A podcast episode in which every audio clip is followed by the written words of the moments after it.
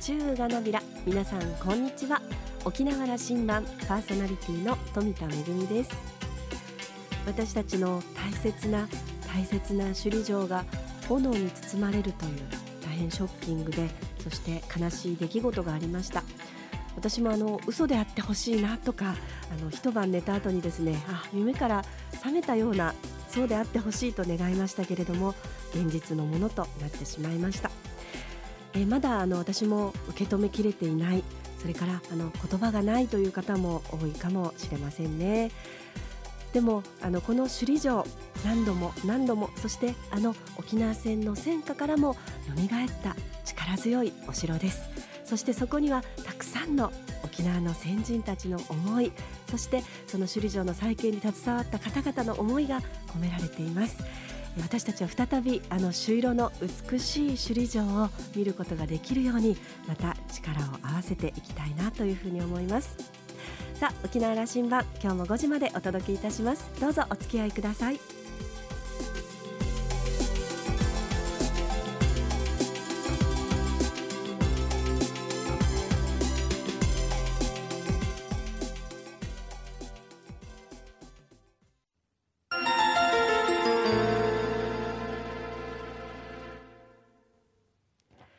那覇空港のどこかにあると噂のコーラルラウンジ。今週のコーラルラウンジは特別版でお届けいたします。元参議院議員で沖縄開発庁長官の植木光則さんと沖縄大学地域研究所特別研究員の島田克也さんのおしゃべりです。植木さんは元参議院議員で沖縄開発庁長官首里城の復元にご尽力されました。植木さんは1927年生まれ京都のご出身。1963年から5期参議院議員を務めました。1976年からは沖縄開発庁長官現在の沖縄担当大臣を務められます。その間首里城を復帰20年の記念事業として復元させる道筋をつけました。沖縄への深い愛情を注いだ政治家として知られています。2009年にお亡くなりになりましたが今日は2004年に収録した模様を聞いていただきたいと思います。それではどうぞ。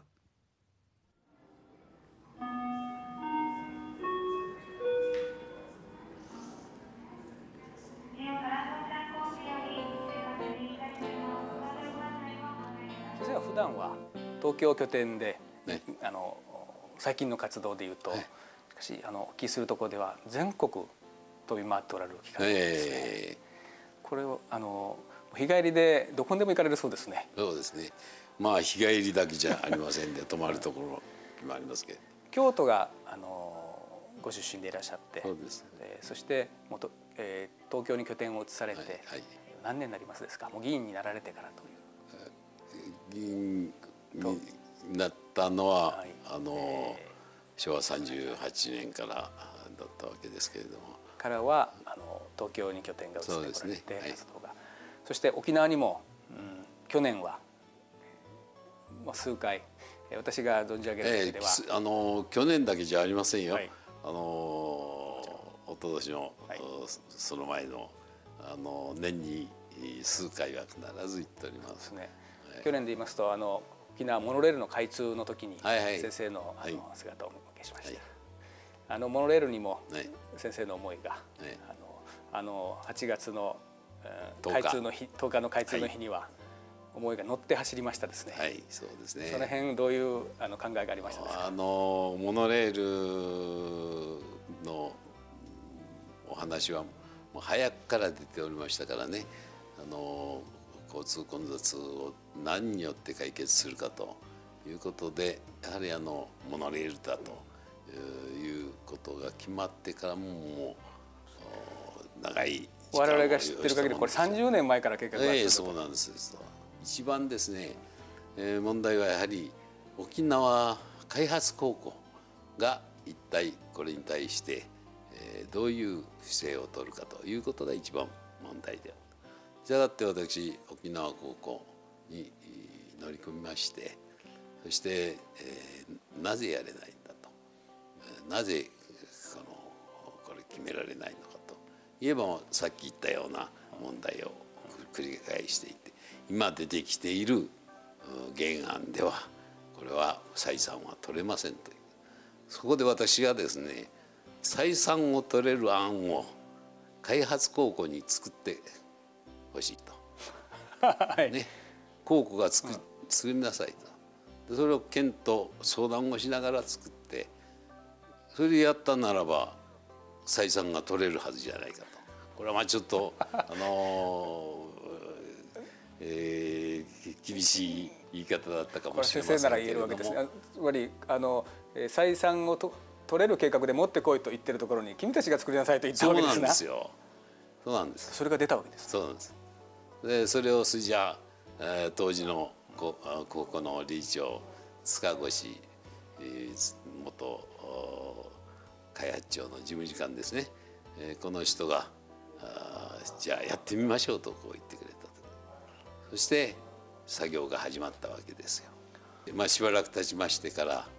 あのー、まあどうなったかなと思っている時に、え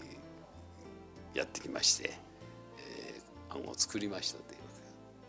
そしてまず嬉しかったのはですねこの案。私どもが作ってあげた案で高校が出資しますと言うんですよ。まず。出資をするということはもう自分たちが責任を持ってモノレールというものを作り上げますということと同じことでしょ。出資をするとともにその融資をするということになったわけですね。ですからこれで私はできるぞという確信を持つことができたわけですね。でこれねあの沖縄戦災文化財なんと言わなくても首里城復元、えー、小委員会でいいじゃないかという意見を言われる人があったけれどもそれはダメだと。首里城復元なんて言ったらもうすぐあの財政当局財政当局の方からクレームが出てくるん。だからだから沖縄にはたくさん。戦災文化財があれ壊れてしまっているん。だからだからまず首里城をこの委員小委員会でやろうとそしてまた首里城ができたら他の戦災文化財の復元に努めようとそういうことでこの名前にしようということでやったわけですね。それで私はちょっとあのおこがましいことだったですがこの復元委員会での案は私に案を作ることを一任させてほしいと一任してほしいということを言ったらもう一任になったんです。えー、でと言いますのはねいろんなことを議論をしてやっていくよりもまず私が全勢力を傾けてそしてそのどうすれば復元ができるかということをやってそして皆さんにこれではどうだろうかというふうに相談をしてご賛成をいただくという道を選びたいとこういうふうに思ったからそして、えー、それでまああの皆さん賛成してくださいましたんで私が、まあ、考えましたのがやはりあの海洋博覧会の時との跡地と同じようにですね国営公園で、えー、首里城を復元させるということであったわけですね。ところがあの国営公園っていうのは当時11しかありませんでね。一つの県に2つも国営公園があるなんて例はない。ブロックでも一つの予定なのにそれを一つの県に2つということはそれは財政当局としてはちょっと待ったと。はもうそんなことを認めたらもうきりがありませんと言ってガーンと聞いてくれないこれは県に2つではないと。この2つを1つにして1つとして考えて沖縄復帰の記念公園というものがあってそして国営公園としてあってそして一つは海洋博覧会跡地にある。一つは首里城の跡地にある。こういうふうに考えたならば国営沖縄記念公園が一つあってそれが2か所にある。しかもその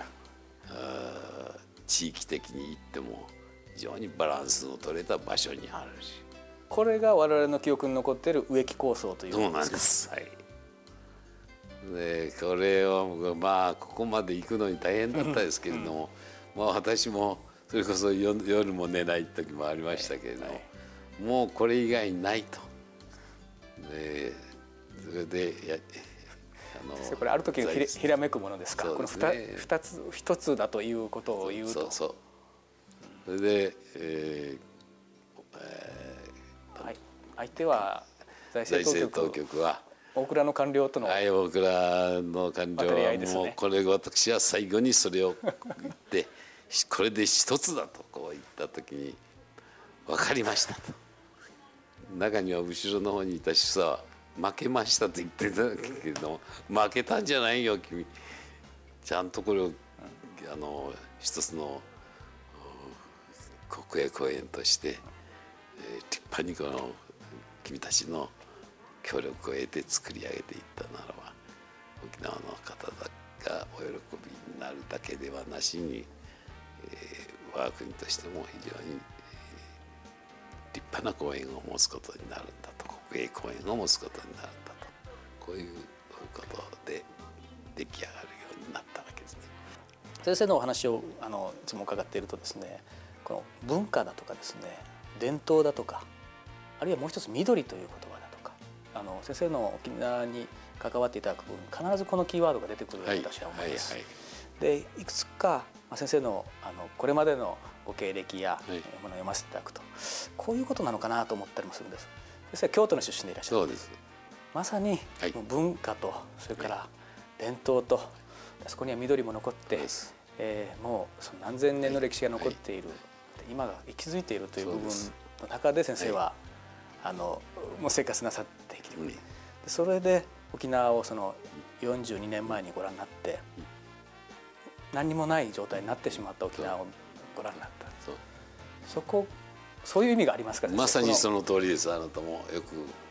あの言ってくださいました、えー、昨年ですね11月に、えー、全国のあの沖縄県人の方々の大会が京都であったんです、はい、えー、これは第9回目ですか、えー、こうあの各県が回り持ちしてやっているんですけれども。が京都であった私もちろんあの参りました。あおととしはあの神奈川でありました。あの神奈川県でありました。横浜ですね。でありましたけれども、えー、それももちろん出ましたがそこで私京都で申しました。私は京都生まれだと。第一の故郷は私はふるさとは京都ですと。しかし第二のふるさとは沖縄ですと申しました。で私がこの京都で生まれたがゆえに私は沖縄というものが大好きなんですと。なぜなら沖縄は京都と同じように長い歴史を持ちそしてまた伝統を持ちそして素晴らしい文化を持っていると、えー、しかも見事な風土ね自然、えー、これは京都が持っているものと亜熱帯地帯でありますから、京都とは違うけれども同じように立派なものですと。先生はあの世界連邦のあの活動を大変精力的に、はい、なさってこられました。そして沖縄に国連の関係の、施設をあるいは機関をという話も提唱いただいています、はい。はい、この辺今年の展望がありましたらお話を。はい、はい、えー、あの国際連合のですねアジア本部を持ってこようというのが、まあ、一つの目標のような形で、えー、私はまあ最終的にはですね国際組織は国際連盟もダメだった国際連合ももっと強くし改革をしていかなければならないという立場に立っているものです。最終的には世界連邦を作ろうと世界というものがみんな一つのその政府を持つようにしようというのを今思ってるものですね。えー、このアジアの地域の中心になるような機関を持ってくることができるようにするためにですねまず国際連合大学というのが今東京にあります国連大学はその国連大学の中でもうほとんど私はあのでき国連大学ができました時から、えー、評議員をいたしておりますけれども一番古手の評議員です。の、えー、国連大学の中の、平和構築センターというべきものをですねメリカあの近く沖縄へ持っていこうということで大体内部的な了解は得ております。これはですね先生あのお話だけはいろいろあったんですがこれ先生の口から聞くというのは非常に意味がありましてどういうことかというと首里城という構想を一つ一つ組み立てていってできるというのに10年20年というものを費やした先生の実績その植木先生の話から国連本部という一つの構想を沖縄に置くんだというあの青写真があって一歩一歩こうだよという話をなさり始めるということは、はいはい、これあの、はい、可能性があるということなんです、ね、はい、あの私はまず一歩をこれから始めましょうということで申し上げているんです。まだ国連本部をここに置きましょうというところまではまだ国際的にも言っておりませんし国内的にもまだ難しいことですね。えー、ぜひ21世紀の初頭に沖縄に国連の機関があのできるというところまでお導きください、はい、ありがとうございました。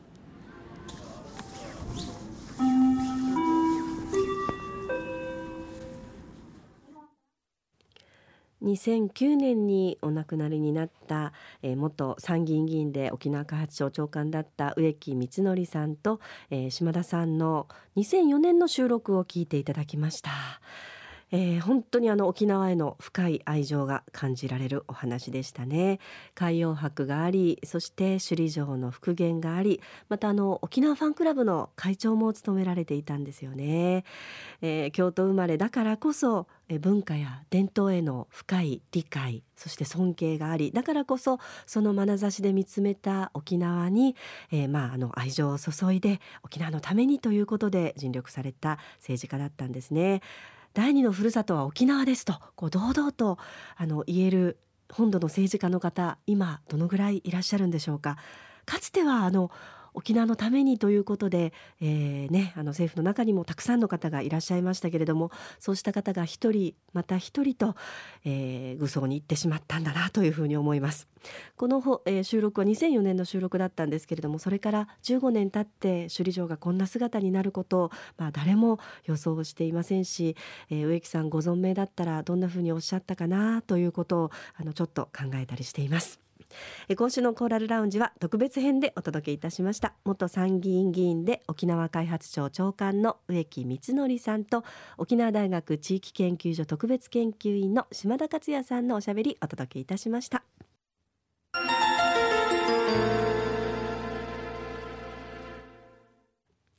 めぐみのあしゃぎだよりのコーナーです、えー、首里城の残念なニュースであの胸が潰れる思いをしてますけれどもでもあのうっちんとあの、ね、あのずっとこう下を向いてばかりではいけないなというふうに思います。支援の動きは沖縄だけではなくて本土の方からもそれから世界の内南地からも声が上がっていますよね、えー、先日行った南米にはたくさんの内南地の皆さんがあの移民をして、えー、現地で根を下ろしてたくさんの沖縄県人会があってそしてそれぞれが県人会館を持ってるんですよね。そしてその多くの県人会館では、えー、首里城の幕を持っていて、えー、イベント、まあ、舞台がある時にはその首里城幕を飾ってその前で琉球舞踊があったりエイサーがあったりそして空手の演舞があったりと、まああのねえ、現地の1世2世3世もう最近は4世5世の皆さんもいらっしゃるそうなんですが、えー、たくさんのうちなんちの皆さんが誇らしげにですね、えー、演舞をしたりそしてその前でさまざまな式典やイベントが行われるといったことがありますそんな時にもね首里城幕が飾られているということでなんだかこう沖縄とつながってるそんな強い絆を感じられるんですよね。まあ、あの私たちのあの大切な首里城が本当に一瞬にして炎に包まれてしまったこと残念ではあるんですけれどもその、えー、首里城に代表されるような琉球の文化というのは私たちの中に確実にあります。首里城が再建されるその日まで私たちはその文化を大切にしながら、えー、またあの朱色のね首里城の前で、えー、舞台ができることそして、えー、たくさんの皆さんを海外からもお迎えできることを、えー、夢見ながら日々を一日一日を過ごしていきたいなというふうに思います。今こそ、えー、世界のうちのうちの皆さんとそして私たちと本土の皆さんとも多くの皆さんと手を取り合う、えー、時代が来たんだなというふうに思います、えー、うっちんとしないで前を向いていきましょうね。めぐみのあしゃぎだよりのコーナーでした。